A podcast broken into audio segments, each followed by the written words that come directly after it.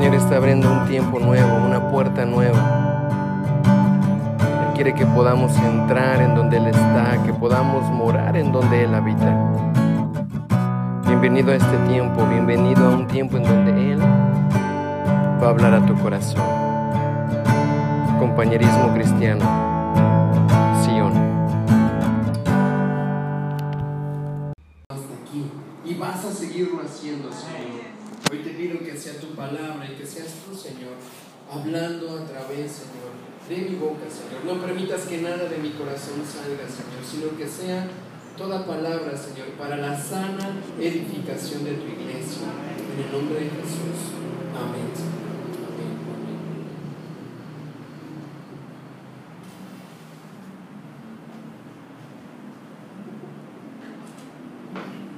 Qué bueno ver algunas caras por aquí que no habíamos visto hace mucho tiempo. Qué bueno es saber que podemos compartir unidos en el Señor. Yo te voy a pedir que puedas sacar tu Biblia, por favor, que vamos a estar revisando algunos versículos.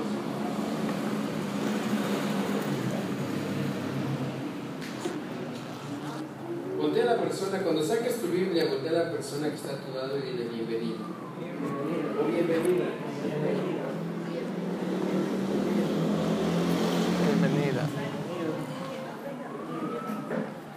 Quien no traiga Biblia, que levante su mano, quien no trae Biblia, por favor?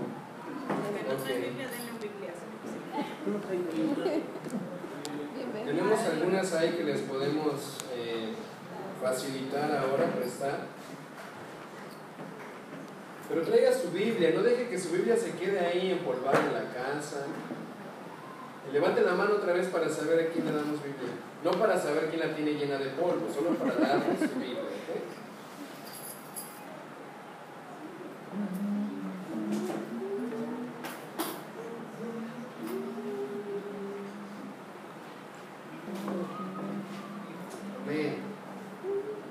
Muy bien, ¿cuántos saben que el Señor eh, está buscando la oportunidad de que nosotros podamos crecer en Él? Todo lo natural tiene, tiene crecimiento, los arbolitos crecen, los animales crecen, nuestro cuerpo crece.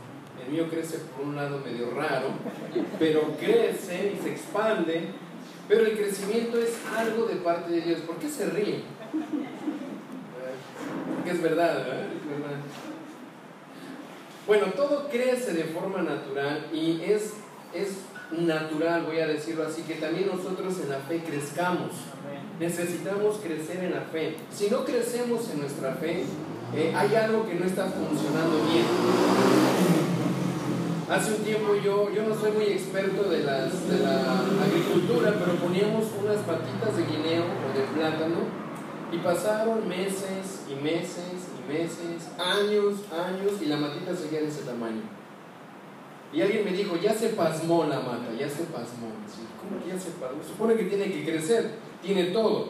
Tiene tierra, tiene sol, tiene agua, ¿qué le falta? Eh, pues ya se pasmó. Entonces cuando vemos que algo así sucede, vemos que no es natural, no es normal que se llegue a pasmar a menos que haya algo que la esté afectando. Lo mismo sucede con nosotros. Cuando no estamos creciendo, no estamos madurando en la fe, algo nos está afectando. Algo está pasando en nuestras vidas que no podemos crecer. Y el crecimiento no es para que tú seas más, es para que puedas dar fruto. Amén. El fruto que nosotros vamos a dar es el fruto que va a glorificar al Señor. Entonces el crecimiento no es para enaltecernos nosotros, el crecimiento es para darle fruto a Él. Amén. Entonces si no estás creciendo, tienes que pensar un poquito cómo está tu vida.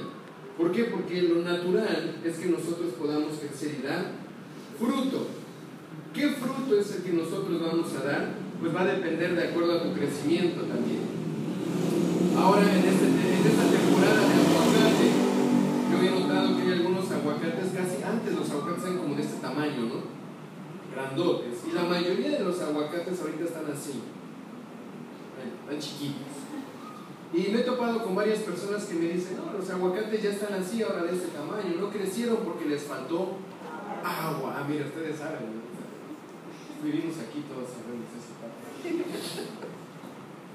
Y ahora, si no estás creciendo, el crecimiento que vamos a tener o que debemos de tener en la fe, se va a notar, se va a notar cuánta agua, cuánta palabra, cuánta vida de Cristo tú estás absorbiendo para que tú puedas aumentar, no nada más tu tamaño, y no, no hablo de esto, de este tamaño, tu tamaño en relación con Dios.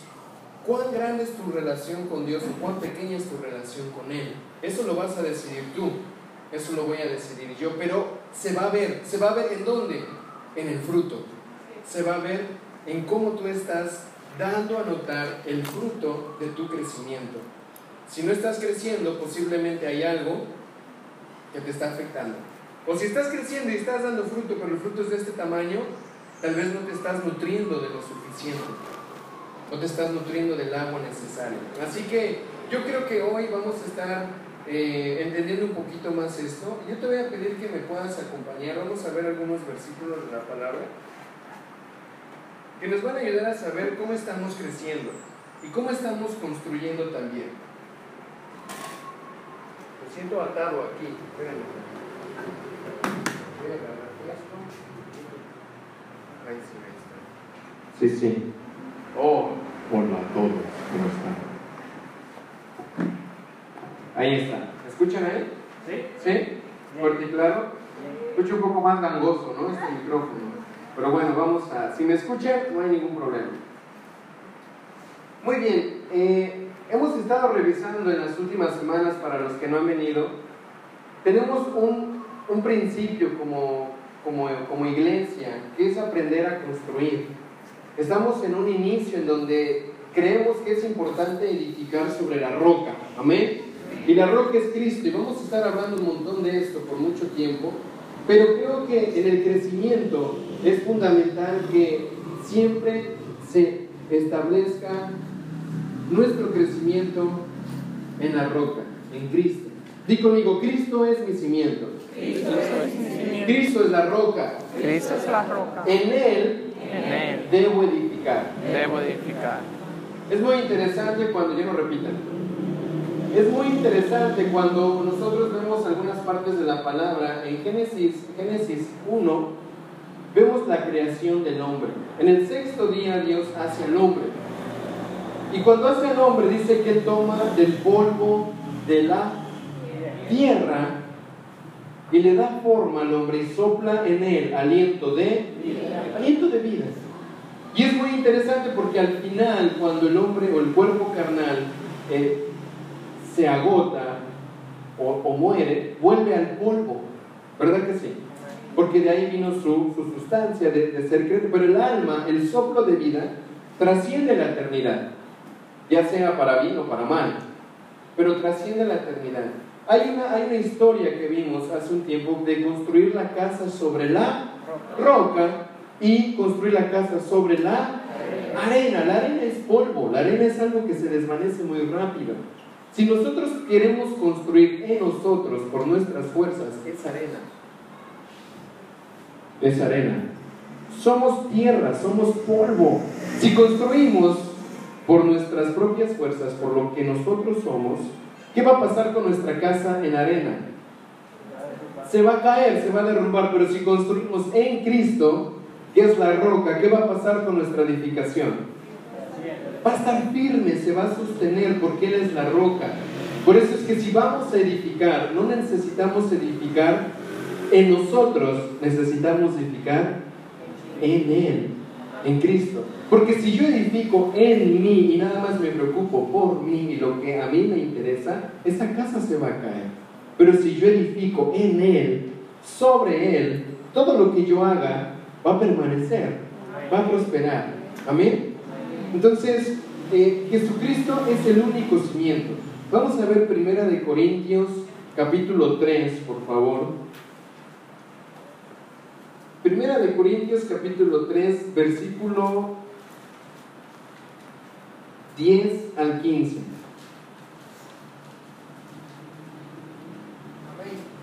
Amén, muy bien, gracias. Ahora sí no tengo que estar recordando tanto los amenes. Qué bueno.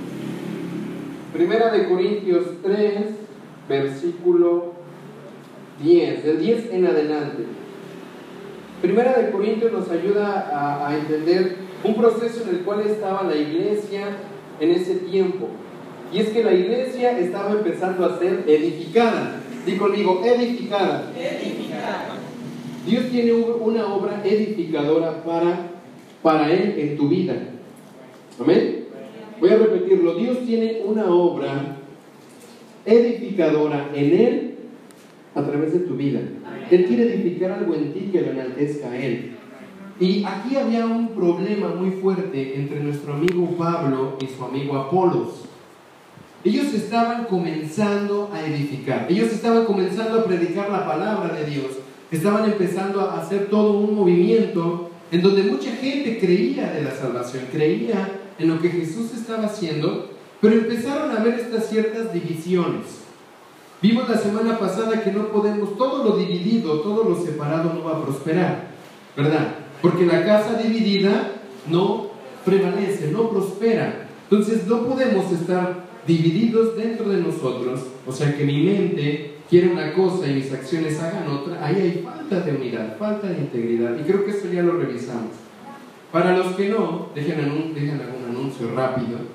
Tenemos eh, algunas plataformas donde cada semana estamos subiendo los audios de las predicaciones de los domingos y así tú vas a, a poder, eh, si quieres, seguir un poquito la secuencia de lo que estamos hablando. Pero veamos lo importante que es ser uno. Uno en nuestro espíritu, uno en nuestra alma, uno en nuestra mente. Es muy importante esto para que así podamos hacernos uno con, con Él, con Dios.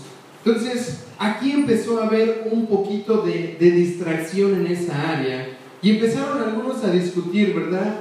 Eh, yo soy de Pablo, yo soy de Apolos, yo soy aquí, yo soy allá. Y empezaban a trabajar de acuerdo a lo que la gente creía que era el verdadero cimiento. Ellos decían, si Pablo me compartió la palabra, yo soy de Pablo, si fulano.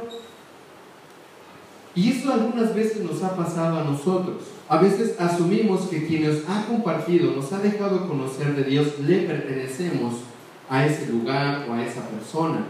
Pero si vemos lo importante que este capítulo nos está diciendo es que el cimiento principal y que no puede haber otro cimiento es Cristo, dejaríamos de pelearnos en muchas cosas.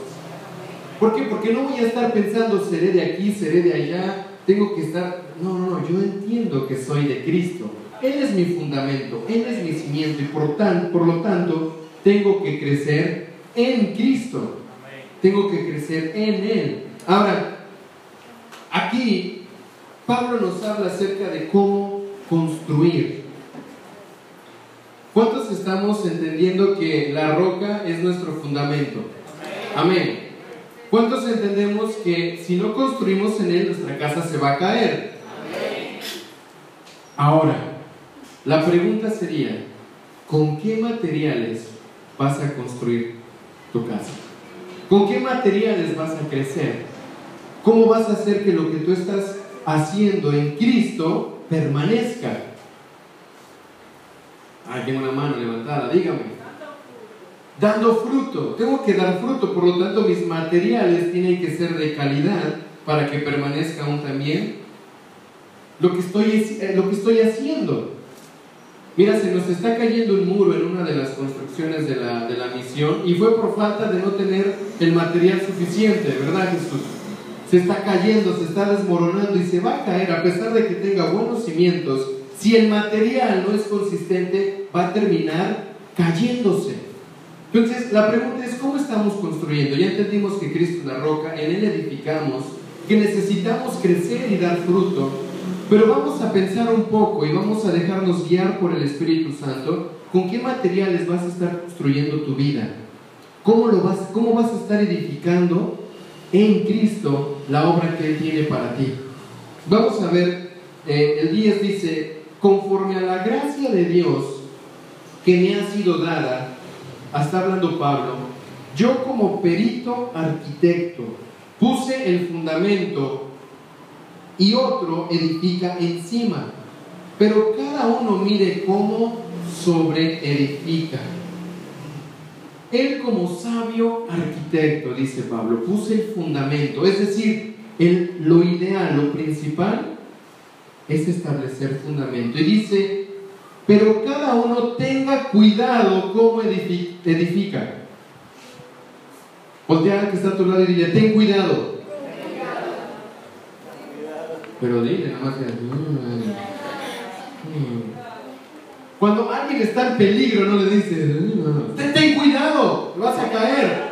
Despiértame, despierta ahí a Miguelín, Osvaldo, por favor. Ten cuidado, es un bibliazo de repente ahí para que reaccione. No es cierto, no es cierto. Ten cuidado cómo estás edificando encima. Ah, o sea que allá hay un fundamento y el fundamento es Jesús. ¿Cómo estás edificando en Jesús? ¿Cómo estás edificando en Cristo? Ten cuidado. ¿Sabes por qué? Porque los que estamos, pues estuvimos eh, en, en un campamento aquí de Creo en sus promesas, salimos con todo el poder y todo el potencial. Estoy en la roca, sí, Cristo, mi promesa. ¡Uh! Ahora, ¿qué crees? Ten cuidado cómo vas a sobreedificar en la roca que es Cristo. Ten cuidado, no nada más el hecho de que ya estés en la roca quiere decir que ya resolviste el asunto. No, ahora vas a edificar. Ten cuidado. Verso 11. Pues nadie puede poner otro fundamento que el que ya está puesto, el cual es Jesucristo. Ahora bien, si sobre este fundamento alguien edifica con oro, plata, piedras preciosas, madera, heno, paja, la obra de cada uno se hará evidente porque el día la dará a conocer, pues con fuego será revelada. El fuego mismo probará la calidad de la obra de cada uno. ¿Te suena lo que Jesús decía? Por sus frutos los conoceré. De acuerdo a la obra que tú hagas, es que cada uno va a ser probado. De acuerdo a qué material utilizó para construir en él. Y aquí no se trata de decir, ay, es que allá yo aprendí esto, allá yo recibí aquello, y entonces por eso me va, me va como me va. Se trata aquí de que cada uno tiene que pararse en Cristo y empezar a tomar materiales que realmente le ayuden a edificarse. ¿Por qué? Porque va a venir la prueba. Y la prueba no es una tormenta como vimos en la casa de la roca, ¿verdad? Ya el hecho de que tú estés parado en la roca, aunque venga una tormenta, sabes que no te vas a ir. Pero ¿qué pasa si viene el fuego? Dice aquí que vamos a ser probados por qué? Por el fuego. El fuego mismo probará la calidad de la obra de cada uno. Va a venir un fuego que va a probar la calidad de relación que tienes con Dios. Va a venir un fuego que va a probar si realmente estás parado en él, quieres edificar en él o no. Va a venir algo que te va a retar, que te va a sacudir y va a decir, ¿de verdad estás en Cristo? ¿Quieres construir en él? Vamos a ver, ese fuego va a probar la calidad de fe, de relación, de esperanza que tú tienes en Dios. Y sabes, a esto, esto a nadie le gusta. Nos gusta que nos vaya bien, ¿verdad? Que, ya, es más que el fruto ya aparezca y venga la bendición. Pero aquí dice que la obra de cada uno de nosotros va a ser probada. Que no te extrañe esa prueba que venga a tu vida. Jesús jamás nos garantizó que el caminar en Él o seguirlo a Él iba a ser sencillo, iba a ser fácil. Jamás dijo, en el mundo tendréis aflicciones, pero confiad en mí. ¿Por qué? Porque yo he vencido el mundo. Van a venir muchas cosas a tu vida, pero tú vas a permanecer. Número uno, si estás fundamentado en Cristo. Y número dos, si tus materiales con los que construiste son buenos. Amén. El 14, si permanece la obra de alguien que ha sido edificado sobre el fundamento, recibirá recompensa. ¿Quién quiere recibir la recompensa? ¡Qué bárbaro! ¿Quién quiere ser aprobado por el fuego? Si la obra de alguien es consumida por el fuego, sufrirá pérdidas. Sin embargo, él será salvo, aunque así como a través del fuego. ¿Por qué? ¿Por qué va a ser salvo esa persona? Únicamente porque se decidió pararse sobre la roca que es Cristo. Pero su edificación, lo que intentó hacer, va a perecer. Apenas si se va a salvar. Y eso porque el fuego va a venir y va a deshacer, pero apenas y se va a salvar. Ahora, ¿por qué estamos hablando de esto? Porque no podemos edificar sobre la roca eh, nada más con lo que nosotros creemos que es bueno. Tenemos que edificar con aquello que Dios quiere que nosotros edifiquemos. Vamos a la siguiente eh, lámina por favor. Dice, eh, hay seis elementos, ¿verdad? El oro, la plata, las piedras preciosas, madera, heno y paja. Son seis elementos, seis cosas. El número seis va referido a, a lo que es el ser humano, a lo que son las personas. En el sexto día Dios creó al hombre. Tiene que ver con la edificación de la vida del ser humano.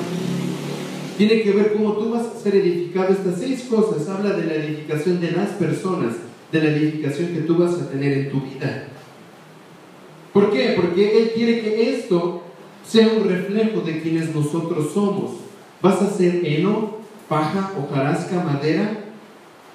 Y es que vemos el techo de madera y decimos, pues es bueno, ¿no? Ayuda. Sí, pero ¿hasta cuándo? Es que vemos la paja, y tengo algunas imágenes, ¿verdad? ¿Saben qué es la paja?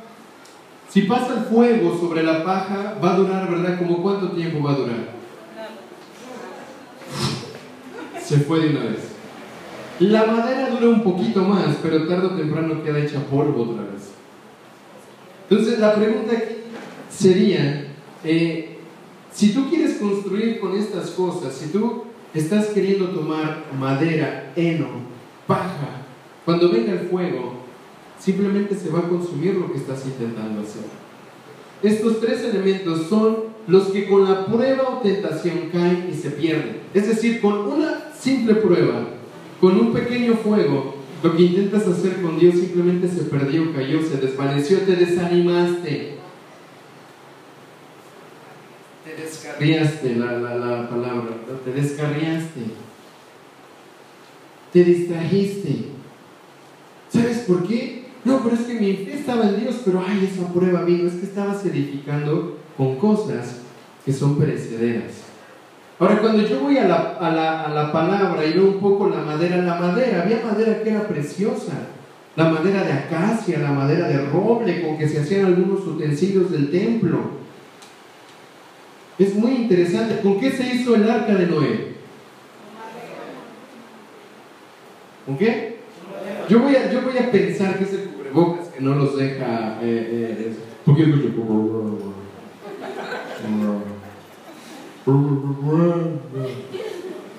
Amén. Ok, muy bien. La madera, ¿dónde fue crucificado Cristo? Jesús, en un madero. En un madero. Entonces, vemos que, que si bien la madera podría haber sido algo que diríamos, bueno, vamos a construir y la madera va a ser buena, pero va a soportar el agua como el arca. Va a soportar quizá que alguien la traspase, pero soportará el fuego. No lo va a soportar. Va a terminar consumiéndose. Entonces, yo oro para que el Espíritu Santo pueda ayudarte a ver, a ver, perdón, en este tiempo, con qué cosas tú estás intentando construir la obra de Dios en tu vida. Deja de construir con estas cosas, con emociones, con ánimos. Dice la palabra que hay personas que son de doble ánimo, que son como las olas del mar. Van y vienen, van y vienen. ¿Sabes qué? Los que hacen esto son madera, heno y paja. Eso es lo que agarran para intentar construir su fe. Un día están bien, otro día ya, ya, ya no quieren seguir al Señor. Le echan la culpa a todo lo demás. Pero tú y yo tenemos algo en común, conocemos a Cristo. Amén. ¿Sabes lo que Él ha hecho por ti? Amén. ¿Sabes que Él te ama? Amén. Entonces, ¿por qué seguimos como si no lo conociéramos? ¿O por qué caminamos a veces como ya tengo toda la información de quién es Jesús, pero todavía a pesar de eso decides no creerle, decides no aferrarte a Él, decides no tomar lo que Él verdaderamente quiere que tomes para que podamos edificar su obra? ¿Alguna vez te preguntaron cuando eras pequeño, gracias, quizá algunos jóvenes, ¿qué quieres estudiar cuando seas grande? ¿Sí? ¿A quiénes le preguntaron eso? Muy bien. Bueno, a mí, eh, a mí me hicieron mis hijos la pregunta, ¿qué quieres, qué querías estudiar? ¿Qué querías ser, papá, cuando eras grande? Le decía, de los señores que andan recogiendo la basura. Y es que cuando yo era chiquito, yo veía que los camiones que pasaban a recoger basura les daban propina. Entonces escuchaba su botecito, su lata, caía el dinero y decía, wow, pero esa gente le dan dinero y nomás por recoger basura, qué fácil. No tengo que ir a la escuela, no tengo que hacer tareas, nomás me tengo que montar en un camión y me van a dar dinero. Que hasta pasear voy a salir. Qué fácil. Nos reímos, pero cada vez que nosotros tenemos la opción de hacer algo fácil, eso es lo que queremos tomar. No queremos tomar el fuego, no queremos tomar lo que nos va a costar trabajo, lo que va a venir a pulirnos, lo que va a venir a purificarnos. Queremos el camino fácil. Entre más fácil, mejor, ¿verdad? Tengo que seguir a Jesús, ¿qué tengo que hacer? Bueno, simplemente cree en Él, empecemos a conocerle. ¿Sabes qué? Tú vas a darte cuenta qué cosas no le pertenecen a ¡Ah! ¿Tengo que dejar esto entonces? ¡Ah, no! no, ¿por qué? Ah, ¿Tengo que hacer? ¡Ah! ¿Tengo que? ¿Tengo que? ¿Tengo que? Es que espérate, no nada más es de que tengas que. Una vez que conozcas verdaderamente quién es Cristo, tú mismo vas a decidir, esto me separa del amor perfecto que es, que es de Dios. Yo que ya no quiero vivir de esta manera, voy a empezar a alejarme de lo que me separe de Cristo. Todos queremos de alguna manera las cosas más sencillas y eso no puede ser así. ¿Por qué? Porque a Cristo no le fue sencillo pagar por tus pecados, Él tuvo que morir en la cruz. Él tuvo que sufrir la cruz, Él tuvo que aprender obediencia, Él padeció la obediencia. Su camino fue fácil, fue sencillo agradar al Padre, cumplir la obra del Padre en Él, fue fácil. Claro que no fue fácil. ¿Por qué vamos a buscar que entonces para nosotros las cosas sean fáciles? ¿Se dan cuenta lo incongruentes que somos? Sí, Jesús, te quiero creer, quiero caminar, quiero ir contigo, llévame. Y es que en algún momento a todos nos dieron la idea de que, ¿sabes qué? Jesús pagó por tus pecados, ¿sí o no? Amén. Yo creo que Jesús pagó por mis pecados. Ahora, y muchas veces decimos, bueno, ya Jesús pagó, entonces ya lo tengo libre. Ya tengo la factura resuelta. Voy a seguir pecando porque no tengo nada que pagar. ¿Ya pagó quién? Jesús. Démosle rienda suelta al pecado. ¿Por qué? Porque ya está pagado. Si yo llevara a los jovencitos de aquí, a los niños, a un, a un, picnic, ¿verdad? Hubiera chuleta, arroz mucha comida y hamburguesas, hot dogs, ¿qué les gusta eso? Pizzas. Y les dijera, niños, ¿saben qué? Todo está pagado. Compre, es más, no nada más los niños, todos nosotros. Si llegamos a un lugar y la comida ya está pagada y las bebidas, ¿qué harías? Oh, gracias, pero estoy a dieta. Ya, ya, ya, ya, ya, está pagado. Si así son, Raroli se ríe porque de algo se ha de haber acordado, no sé de qué. Pero sabes que muchas veces nosotros cuando escuchamos ya está pagado el costo de tus pecados, somos tan deliberados que a veces ni nos esforzamos para no pecar. Sabemos que tenemos algo por delante, una tentación por delante y sabemos que no es agradable a Dios y que es algo que nos va a separar de Dios y a pesar de eso muchos terminan cometiendo el pecado. ¿Por qué? Porque ya está pagado. Ah, le pido perdón a Dios y resuelvo. Listo. ¿Sabes qué? De eso nunca se trató el saber que Jesús había pagado nuestros pecados. Sabes que si Él pagó la cuenta, Él pagó para que tú y yo podamos edificar sobre ese pago, podamos construir sobre eso que Él ya resolvió. No que volvamos atrás, sino que ya después de ese pago yo diga, tengo esto libre, ahora Jesús, ¿qué hago? ¿Qué edifico? ¿Hacia dónde voy? ¿Qué construyo? ¿Hacia dónde me dirijo? No, queremos volver atrás, que siga pagando. Pero sabes, también a nosotros nos toca pagar algo, nos toca sacrificar algo, nos toca hacer algo para mostrarle a Dios cuánto le amamos. para que Él pueda ver que lo que Él ha hecho por ti verdaderamente es valioso para ti. Amén. Entonces, madera, heno y paja son materiales que se van muy rápido, con una prueba, con una tentación, con algo tan pequeño e insignificante. Ahora, no me respondas, pero en tu conciencia tú sabes delante de Dios, cada vez que has tenido una pequeña prueba, una tentación, ya puedes identificar si ha sido como heno, paja y madera. Caes de una vez. Te quemas de una vez.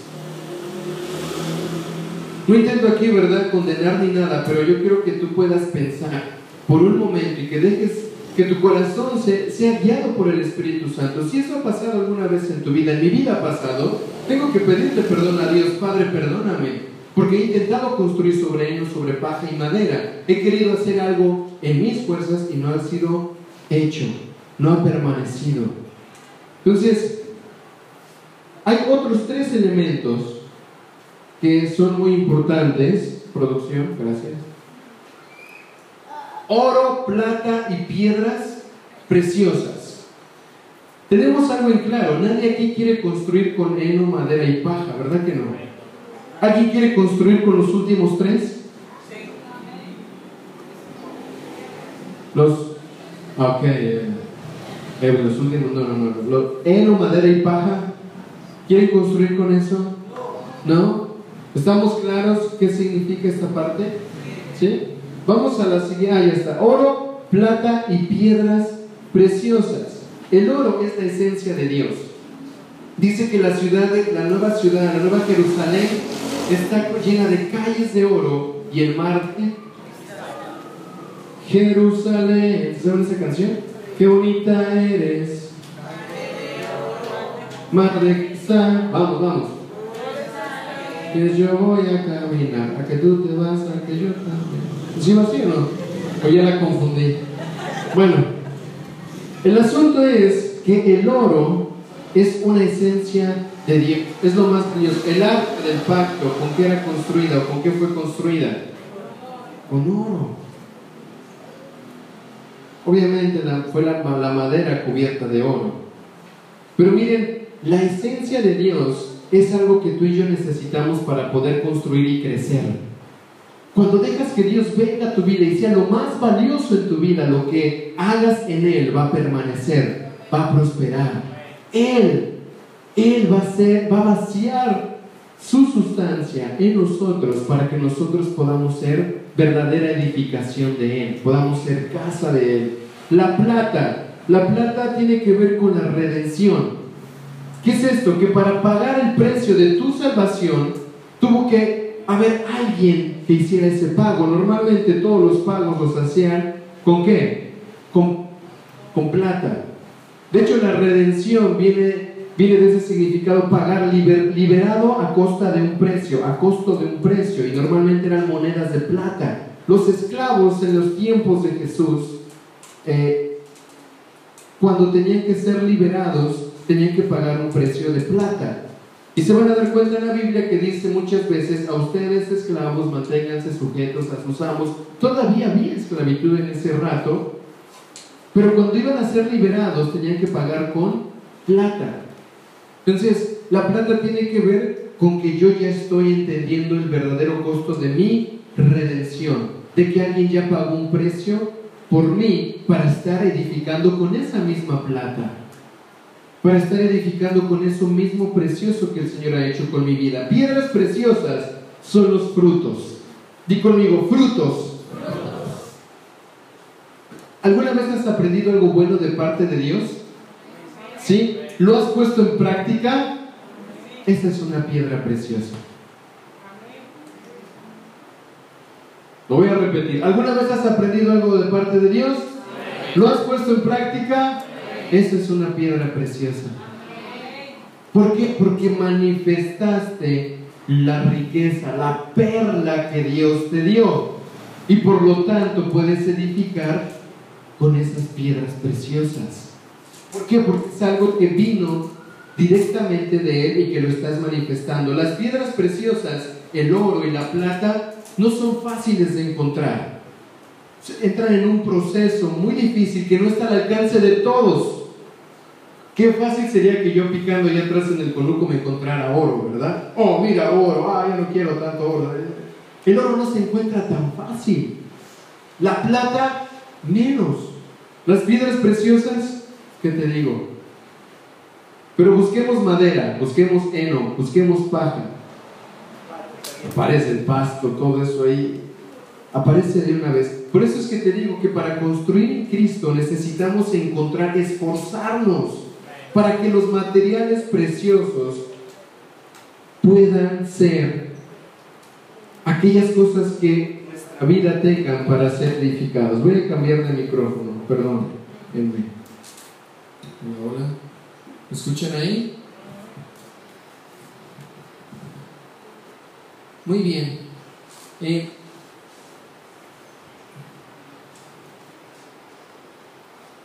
di conmigo, edificación. Otra vez, edificación. Vamos a ver Hechos 17, 24. Voy a necesitar que alguien me ayude con ese. ¿Alguien más que me pueda ayudar con Primera de Pedro 2, 4? Amén, Primera de Pedro 2, 4. ¿Alguien más? Primera de Corintios 3, 9. Ok, muy bien. Pedro 2, 24. ¿Quién lo tiene? Perdón, Pedro 2, 4. Amén. Eh, otro verso más, Primera de Corintios 3, capítulo, versículo 9. Amén. Janet, muy bien. Primera de Corintios, no, perdónenme. Primera de Pedro 4:12, por favor. ¿Alguien más? Amén. ¿Quién dijo amén? Ok, ahí eh, Yomeri y Nicauri, primera de Pedro 1, 6 al 7. Tienen que estar atentos, ¿ok? Cuando leamos esto, tienen que saltar de una vez. O sea, tienen que ponerse de pie y leerlo fuerte para que se pueda escuchar. Muy bien, Hechos 17, 24, por favor. El Dios que hizo el mundo y todas las cosas que hay en él. Ahí Me brincó de verdad. ¿eh? Dice Hechos 17:24, el Dios que hizo el mundo y todas las cosas que en él hay, siendo Señor del cielo y de la tierra, no habita en templos hechos por manos humanas. La edificación que Él tiene para, para, para Él mismo no es algo que hagamos con nuestras propias manos. ¿Se entiende? El Dios que hizo el mundo y todas las cosas que en Él hay, siendo Señor del cielo y de la tierra, no habita en templos hechos por manos humanas. Él va a habitar en un lugar en donde Él mismo sea también quien esté edificando y construyendo. Por eso es que decíamos, el oro es la esencia de Dios. Él mismo es aquel que se da para que podamos construir, construir lo que Él tiene para poderle hacer habitación, casa, templo, no hecho con nuestras manos. Esto, quiere, esto tiene que ver con nuestras buenas obras. Hay veces que queremos hacer buenas obras y creemos que ya estamos edificando. Eso no es así. No es por buenas obras, no es por obras que nos salvamos, es por su gracia y su misericordia. Por eso es que lo que hagamos tiene que ver con lo que Él haga a través de nosotros. No por la buena intencionalidad de mi corazón, sino por un acto de obediencia a lo que Él quiere que yo pueda manifestar. Cuando yo empiezo a tener eso, empiezo a agarrar toda esa riqueza de Dios y empiezo a construir para que Él pueda habitar, para que pueda Él hacer su casa. ¿Se entiende? Entonces, si tú y yo hemos hecho algo en nuestras fuerzas, en buenas obras, cuando venga el fuego, se va a ir de una vez. Así que es importante entender que Él no habita en templos hechos con manos humanas. Lo que hagamos, acuérdense que estamos edificando en Cristo. Lo que yo quiera hacer en mis fuerzas, lo que yo quiera hacer para que yo vea que lo que yo hago, porque lo que yo pienso, porque lo que yo digo, porque lo que yo no le sirve a Dios. Sirve lo que Él, Él va a poner a tu lado para que empieces a edificar esa obra que Él tiene para ti. Amén. No está hablando eh, únicamente de lo que haces, sino de quién eres. Esta es otra cosa, que nosotros a veces vemos las obras de Dios o queremos hacer algo solo por, por, por movimiento, por estar siendo eh, por estar activos en algo. Sabes que hay gente que no está haciendo nada, no, no, no, no está manifestando una obra buena, pero dentro de sí no hay nada bueno en él. No hay nada bueno en su corazón, no hay nada bueno en sus pensamientos.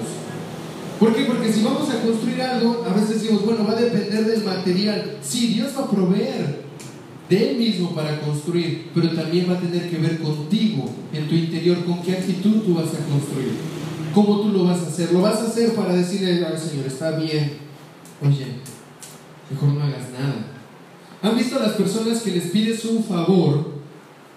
Oye, ¿me puedes pasar esto? Y te puede decir, ay, sí, ahí voy, pero cuando te termina el favor, te, se te queda viendo así como que no me vuelvas a pedir nada más. ¿ok? O no sé si nada más me pasa a mí. Hay personas que hacen algo o están ahí, pero la actitud con la que hacen las cosas no es, no es una correcta actitud. Entonces, tiene que ver mucho con lo que nosotros somos más que lo que hacemos. Primera de Pedro 2, 24. Perdón, 2, 4. Amén. Tiene como tema la piedra viva. Acercándoos a él, piedra viva, desechada ciertamente por los hombres, mas para Dios escogida y preciosa. Wow. ¿Quién es la piedra viva?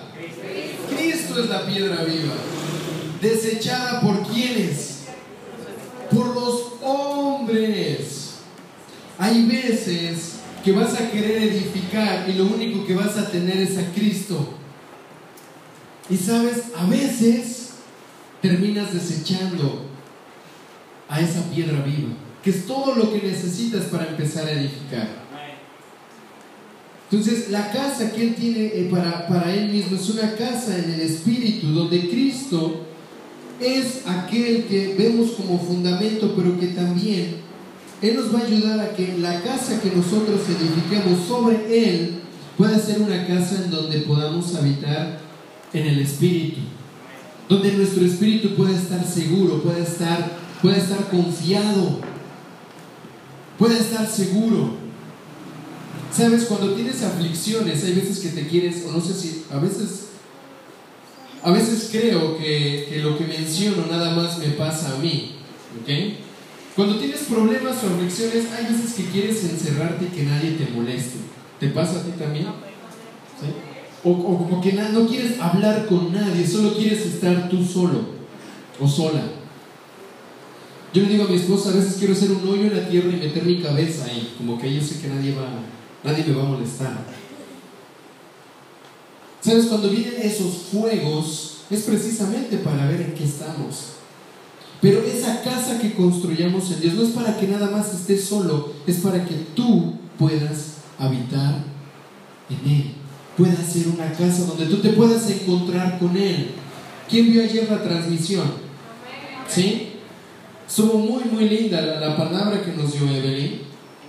Y nos ayudaba, Evelyn de México. pues, no te creas, no te creas. Eh, pronto, pronto también. Pero eh, hacía, nos, hacía, nos desafiaba a poder ir en intimidad más profunda en el amor de Dios.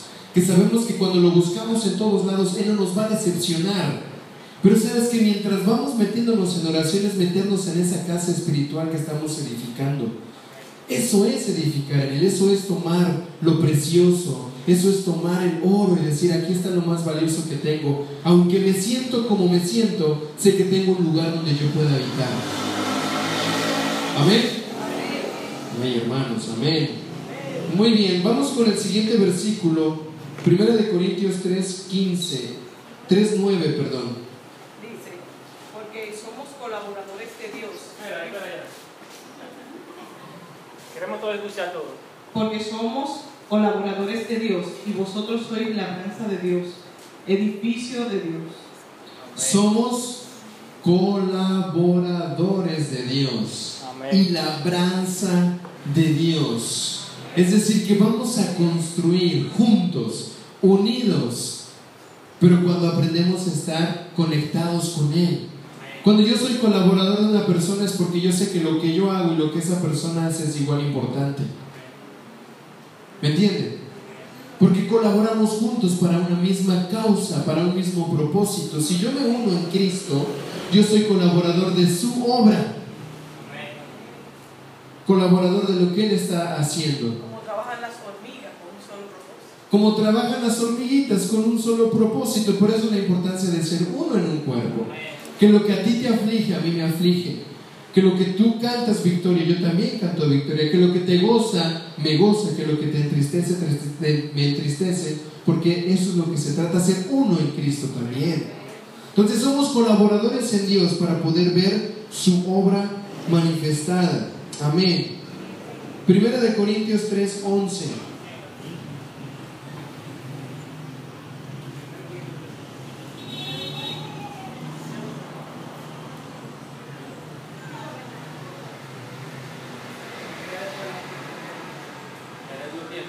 Yo lo tengo, porque está aquí mismo en la secuencia. No hay, ok, dale, Janet. Porque nadie puede poner otro fundamento que el que, que está puesto, el cual es Jesucristo. Amén. Amén. Amén. No hay otro fundamento. Muchas veces vamos a querer cambiar, o hay personas que quieren cambiar el fundamento que es Cristo y ponerse a ellos mismos como suficientes o poner otra cosa como fundamento de su vida. Pero nadie puede edificar sin el fundamento de Cristo. Lo que edifique se va a caer, es la arena donde estás edificando, eres tú en donde estás edificando. Y vimos al inicio que el que edifica en la arena, en el polvo, ¿qué pasa?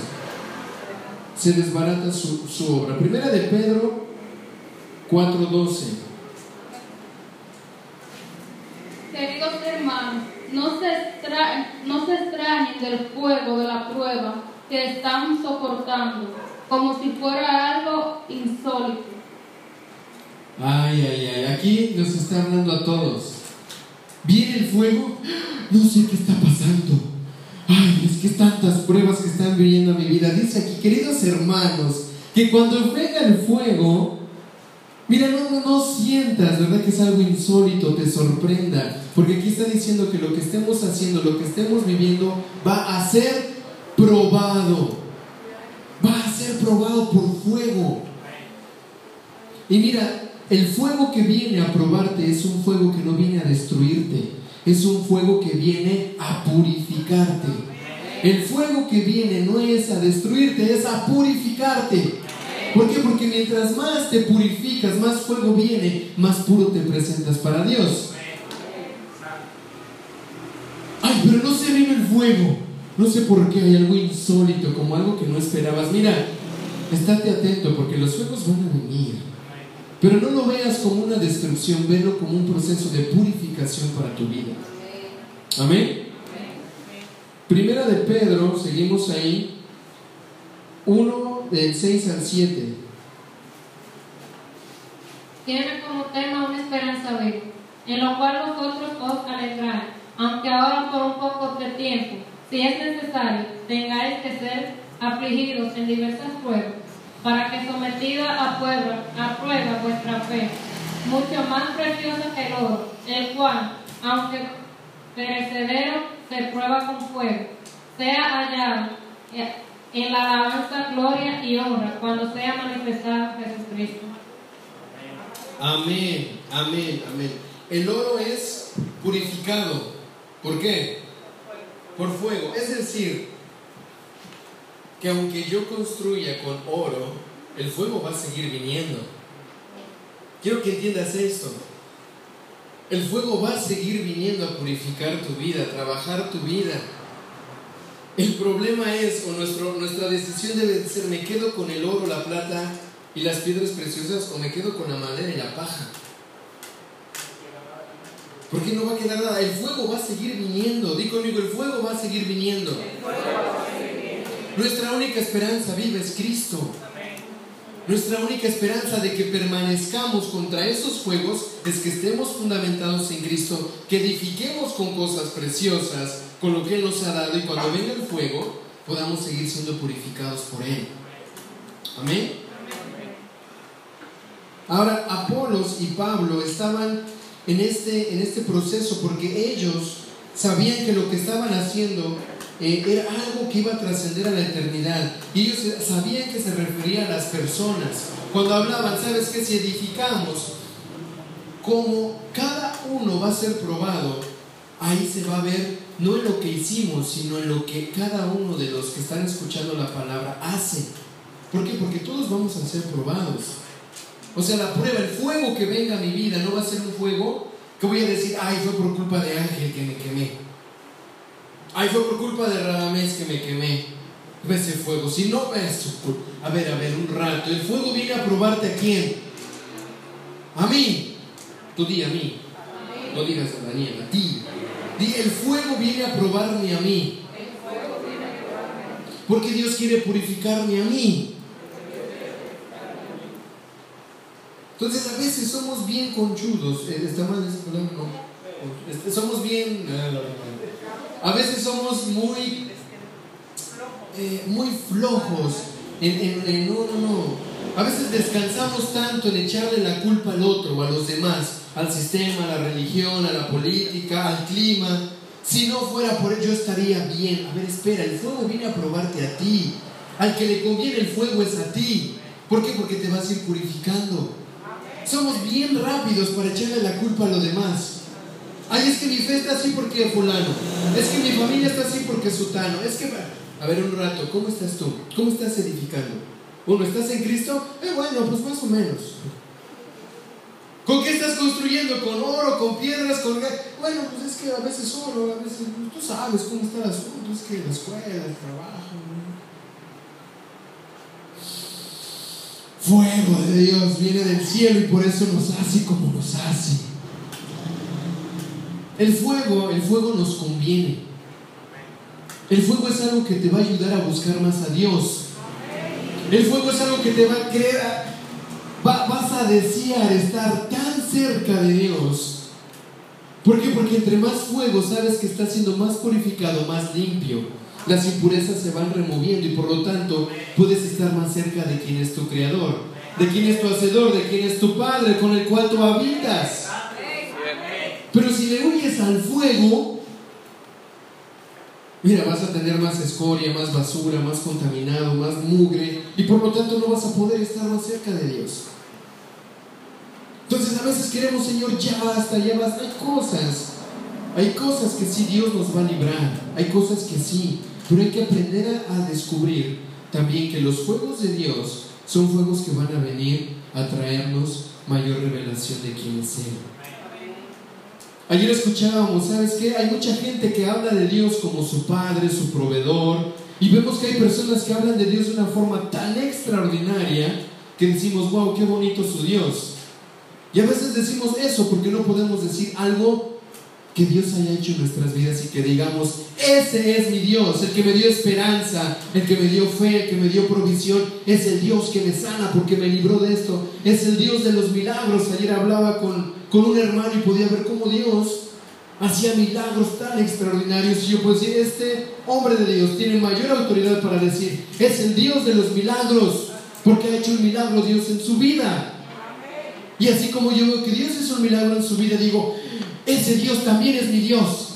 Y por lo tanto también yo puedo tener un milagro en mi vida y Padre me voy a, mándame más fuego para que yo pueda empezar a conocerte más y diga, ese es mi Dios. ¿Por qué? Porque si aún no veo un milagro, quizás porque ni siquiera estoy creyendo en ti. Ni siquiera quiero acercarme a ti. Quiero las cosas fáciles. Entonces, hay un desafío muy grande aquí para nosotros, creer a Dios, creerle, creerle a Él. Ya estamos sobre la roca, di, ya estoy en la roca. ¿Cómo estás sobre edificando en esa roca? Esa es la pregunta. ¿Cómo vas a construir sobre esa roca? ¿Con qué materiales vas a construir en esa roca? Y tienes que construir algo. Oye, tienes que construir algo. No puedes quedarte ahí esperando nada más paradito en la roca. Ya estoy en la roca que es Cristo. ¡Uh! ¡Viva! Sí, espérate, no nada más es para que estés ahí. Tienes que construir. Tienes que edificar. Tienes que hacer algo. Eh, en el libro de Malaquías hay una, una parte muy interesante que con esto voy a terminar.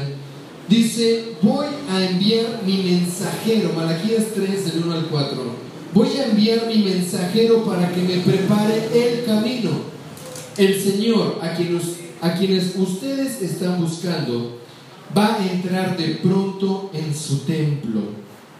Ya llega el mensajero de la alianza que ustedes desean. Llegará como un fuego para purificarnos. El Señor se sentará a purificar a los sacerdotes, los descendientes de Leví, como quien purifica la plata y el oro en el fuego. Después ellos podrán presentar su ofrenda al Señor, tal como deben hacerlo. El Señor se alegrará entonces de la ofrenda de Judá y Jerusalén. Si quieres venirle a dar algo a Dios, es porque ya pasaste por el fuego. Sabes, aquí esto está impresionante. Dice, llegará el mensajero de la alianza que ustedes desean, llegará como un fuego para purificarlos. El Señor se sentará a purificar a los sacerdotes. Eso a mí me impresiona. Cuando alguien llega a tu casa, ¿qué es lo primero que le ofreces? Una silla. Ven, siéntate. El Señor va a llegar como fuego y se va a sentar en tu casa. Se va a sentar en la obra que estás edificando. Se va a sentar en ese lugar, se va a sentar junto contigo, con Cristo, y se va a sentar ahí contigo y te va a seguir purificando. Va a seguir poniendo fuego en ti. Va a decir, ¿sabes qué? Aquí estoy para limpiarte, para sanarte, para nutrirte, para hacerte crecer. Aquí estoy para habitar contigo. Te estoy purificando. ¿Y sabes qué es lo lindo de tener una relación con Dios? Que cuando Él viene y hace algo contigo, tú no te puedes quedar así nada más mirando. Aquí está, aquí está mi vida, aquí está mi tiempo, aquí está mi pureza, aquí está mi cuerpo, aquí está mi mente, aquí está mi corazón, aquí están mis recursos, aquí están mis generaciones. Señor, yo no puedo quedarme sin darte a ti algo cuando tu fuego viene constantemente a purificarme. Se trata de una relación que yo recibo y que yo le doy. Que yo recibo y que yo le doy. Entonces, creo que el fuego de Dios va más allá de nada más gritar, ¡fuego! Se trata de aceptar ese fuego todos los días de tu vida, a cada minuto de tu vida. Entender que mientras eres probado, es porque Él quiere perfeccionarte, quiere purificarte. ¿Qué tú le estás dando a Dios cada vez que muestra un fuego en tu vida? ¿Sabes qué le damos? Le damos queja. Le damos ingratitud. Ay, ¿por qué esto? Somos bien rápidos, ¿verdad?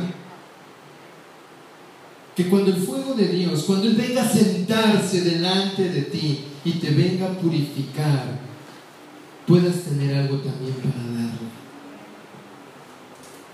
Sabes, no nada más son recursos. Qué bueno que le podamos dar recursos, es importante. Me refiero a, a, dinero. Pero lo más importante que quiere es tu corazón, quiere tu vida, quiere tu tiempo, quiere que lo que tú eres, que te agarres a ti mismo y digas, Señor, aquí me vengo a entregar yo. ¿Sabes? Así fue. Jesús dice que a él no le quitaron su vida, él la entregó. A él no le quitaron su vida, él la entregó. Y dijo, aquí pongo mi vida. Purifícala, Señor. ¿Tú crees que el fuego de Jesús fue sencillo? Su proceso de purificación fue tan profundo, tan poderoso, que Él es la roca en donde vamos a edificar. Él es la piedra preciosa en donde vamos a edificar. Pero Él se vino a entregar. Y por eso es que como Él entregó su vida, Él pudo tomarla otra vez. El infierno no la pudo retener. Porque digo, ¿sabes qué infierno? Tú no me quitaste nada. Yo entregué mi vida en sacrificio a Dios. Y por lo tanto Él me glorifica. Así que el infierno no nos va a poder retener cuando eres tú el que en obediencia, en sacrificio, entregas quién eres a Dios. ¿Para qué? Para que Él construya a través de ti. para que Él pueda realmente eh, empezar a decir, ahora sí, presenten su ofrenda al Señor tal como deben hacerlo. El Señor se alegrará. Yo no sé si te ha pasado hace mucho tiempo cuando yo escuchaba que el Señor se alegraba de mí cuando era obediente. Una vez a mí se- me conmoví tanto del solo hecho de pensar cómo será la sonrisa de Dios cuando me ve que le creo. ¿Cómo tú crees que Él te ve cuando empiezas a aceptar su voluntad? Y Él ríe Él se alegra de ti. Tan solo el hecho de pensar que yo le puedo dar algo que lo haga alegre, que pueda verme y pueda sonreír de quién estoy siendo por Él, me conmueve. ¿Por qué? Porque ¿qué le podemos dar a Dios que le sorprenda? ¿Qué le puedes dar? Pero el hecho de que tú puedas obedecerle y creer lo que está haciendo y diga, sigue, vamos. Ya cada vez estás más cerca. Mira, hay un camino lleno de fuego, pero vas bien. Estás queriendo caminar. Estás queriendo avanzar a construir la voluntad que yo tengo para ti. Y esa voluntad que Dios tiene para ti y para mí, dice la palabra que es buena, es agradable y es perfecta. No le falta nada. Está completa. Porque la voluntad es Cristo. Él es agradable. Él es bueno. Él es perfecto. Él quiere que seamos casa de Cristo, que manifestemos a Cristo. Amén. Si tú quieres no nada más quedarte parado en la roca y empezar a edificar como verdaderamente en Cristo debemos de edificar, te voy a pedir que te pongas de pie. Y vamos a pararnos sobre esta palabra en donde el Señor va a estar viniendo a tu vida y a mi vida como un fuego que nos va a estar purificando todos los días. Y yo te pido que por favor tu oración sea, Padre, líbrame de hacer algo con madera. Que si hay madera que venga y que se consuma con el fuego, pero yo no quiero más heno, más hojarasca, más paz, ya no quiero eso. Quiero tu vida, quiero lo que tú tienes en mí. Cierra tus ojos por un momento. Cierra tus ojos y y sabes, esta palabra todavía hay mucho más que buscar y ahondar. Pero creo que hoy hemos podido ver lo importante que es el fuego de Dios en nuestras vidas. Un fuego que purifica, un fuego, un, fuego que te sana, un fuego que te hace crecer. Padre, en el nombre de Jesús, yo quiero presentarme hoy delante de ti, Señor, con todos mis hermanos y mis hermanas en este lugar, Señor. Padre, primeramente a decirte gracias. Gracias por tu palabra, Espíritu Santo. Gracias porque podemos entender que no se trata nada más de pararnos en la roca, que esto es vital y es necesario, sino también se trata, Señor, de empezar a construir, a crecer, a dar un fruto, un fruto que únicamente manifieste a Cristo, Señor. Padre, en el nombre de Jesús, te pedimos perdón, Señor, porque muchas veces hemos construido con materiales perecederos. Hemos querido hacer nuestras obras, nuestra voluntad, nuestro deseo más que el tuyo, Señor, a pesar de conocerte. Pero Padre, hoy, Señor, nos paramos en Cristo, fundamentados en Él, Señor, establecidos en Él. Padre, para decirte, Señor, construye tu casa, construye tu habitación, construye tu templo en mí, Señor. Padre, tomamos el oro, tomamos la plata, tomamos las piedras preciosas que vienen de los cielos para construir, Señor, tu casa, tu morada en nuestras vidas, Señor.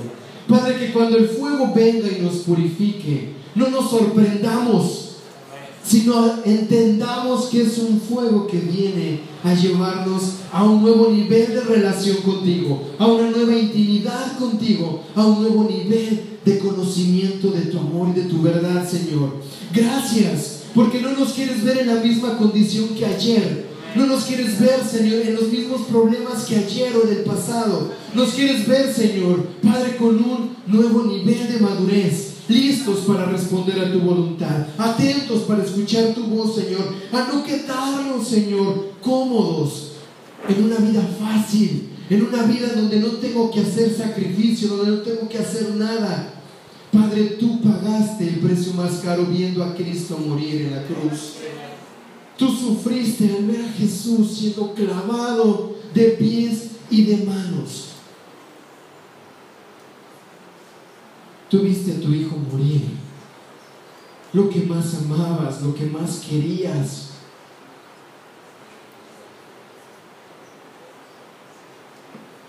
Tú conoces ese fuego, Señor, no nada más porque viene de ti, sino porque tú mismo eres ese fuego, Señor. ¿Cómo acercarnos a ti, Señor, sin ser purificados primero? Padre, gracias. Gracias por tu amor, gracias por ese fuego. Y ahora aquí estamos, Señor, puestos de pie para decir, Señor, ven y siéntate en mi casa. Ven y mora, habita en esta construcción que es tu templo, que es, que es, Señor, es tu habitación. En el nombre de Jesús, Señor, te pedimos que construyas tu voluntad en nuestras vidas, Señor. Padre, llénanos de ti, llénanos de tu presencia, llénanos de tu verdad, Señor. No permitas que quedamos en la misma condición que antes, Padre. Queremos llevar, Señor, nuestra relación a una intimidad más profunda, Señor. Padre, que nuestra vida pueda manifestar tu esencia, pueda manifestar tu verdad, Señor. Habla con Dios y dile, Padre, voy a aceptar el fuego que venga a mi vida. Gracias porque tú me llevas a un nuevo nivel de madurez. Padre, gracias porque no nada más me dejaste en la roca, sino que también edificas en mí. Haces tu obra en mí, Señor. Padre, gracias. Gracias porque aún sé que yo estoy edificando, pero no estoy edificando solo. Estamos edificando en medio de una casa, con más, con más fe, con hermanos que te creen, con personas que han pasado también por pruebas, por dificultades. Padre, gracias Señor, gracias porque no nos vamos a detener hasta ver tu obra cumplida en nuestras vidas, Señor. No queremos morir, Señor, únicamente siendo salvos. Queremos morir, Señor, habiendo cumplido tu voluntad, habiendo sido eh, edificados en ti, Señor. No vamos a pasar nuestra vida conformándonos, Señor. Vamos a invertir nuestra vida siendo casa, casa para ti, Señor. Ven a construir tu casa en nosotros. Dile, Padre, construye tu casa en nosotros. Construye tu voluntad en mi vida, Señor. Quiero conocerte cada vez más, Padre. En el nombre de Jesús, Señor, gracias.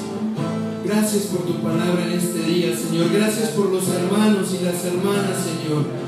Que como un acto de obediencia, Señor, también han venido y han presentado sus ofrendas, sus diezmos, Señor. Pero han presentado lo más importante, Señor. Su corazón, su tiempo, su disposición. Padre, y hoy queremos, Señor, como una oración, levantarnos, Señor, y decirnos, Padre, quiero ofrendarte mi casa, quiero ofrendarte mi familia, quiero presentarte, Señor, mi vida, presento mi corazón, presento mis pensamientos, los rindo delante de ti, Señor. Padre, presento mis deseos, los ofrendo, los presento delante de ti, Señor. No me quiero quedar con nada, quiero darte todo, quiero darte todo, Señor. Si ese es tu deseo, dile, Señor, quiero darte todo, Padre. Tú lo diste todo sin reservas y sin condiciones. ¿Por qué me he de reservar yo algo para mí? Te entrego todo lo que soy, Señor. Te entrego toda mi vida, Padre. Te entrego aún mis generaciones, Señor. Mi confianza está puesta en ti, Jesús. En ti está puesta mi confianza, Mala tu fuego Señor en nuestras vidas.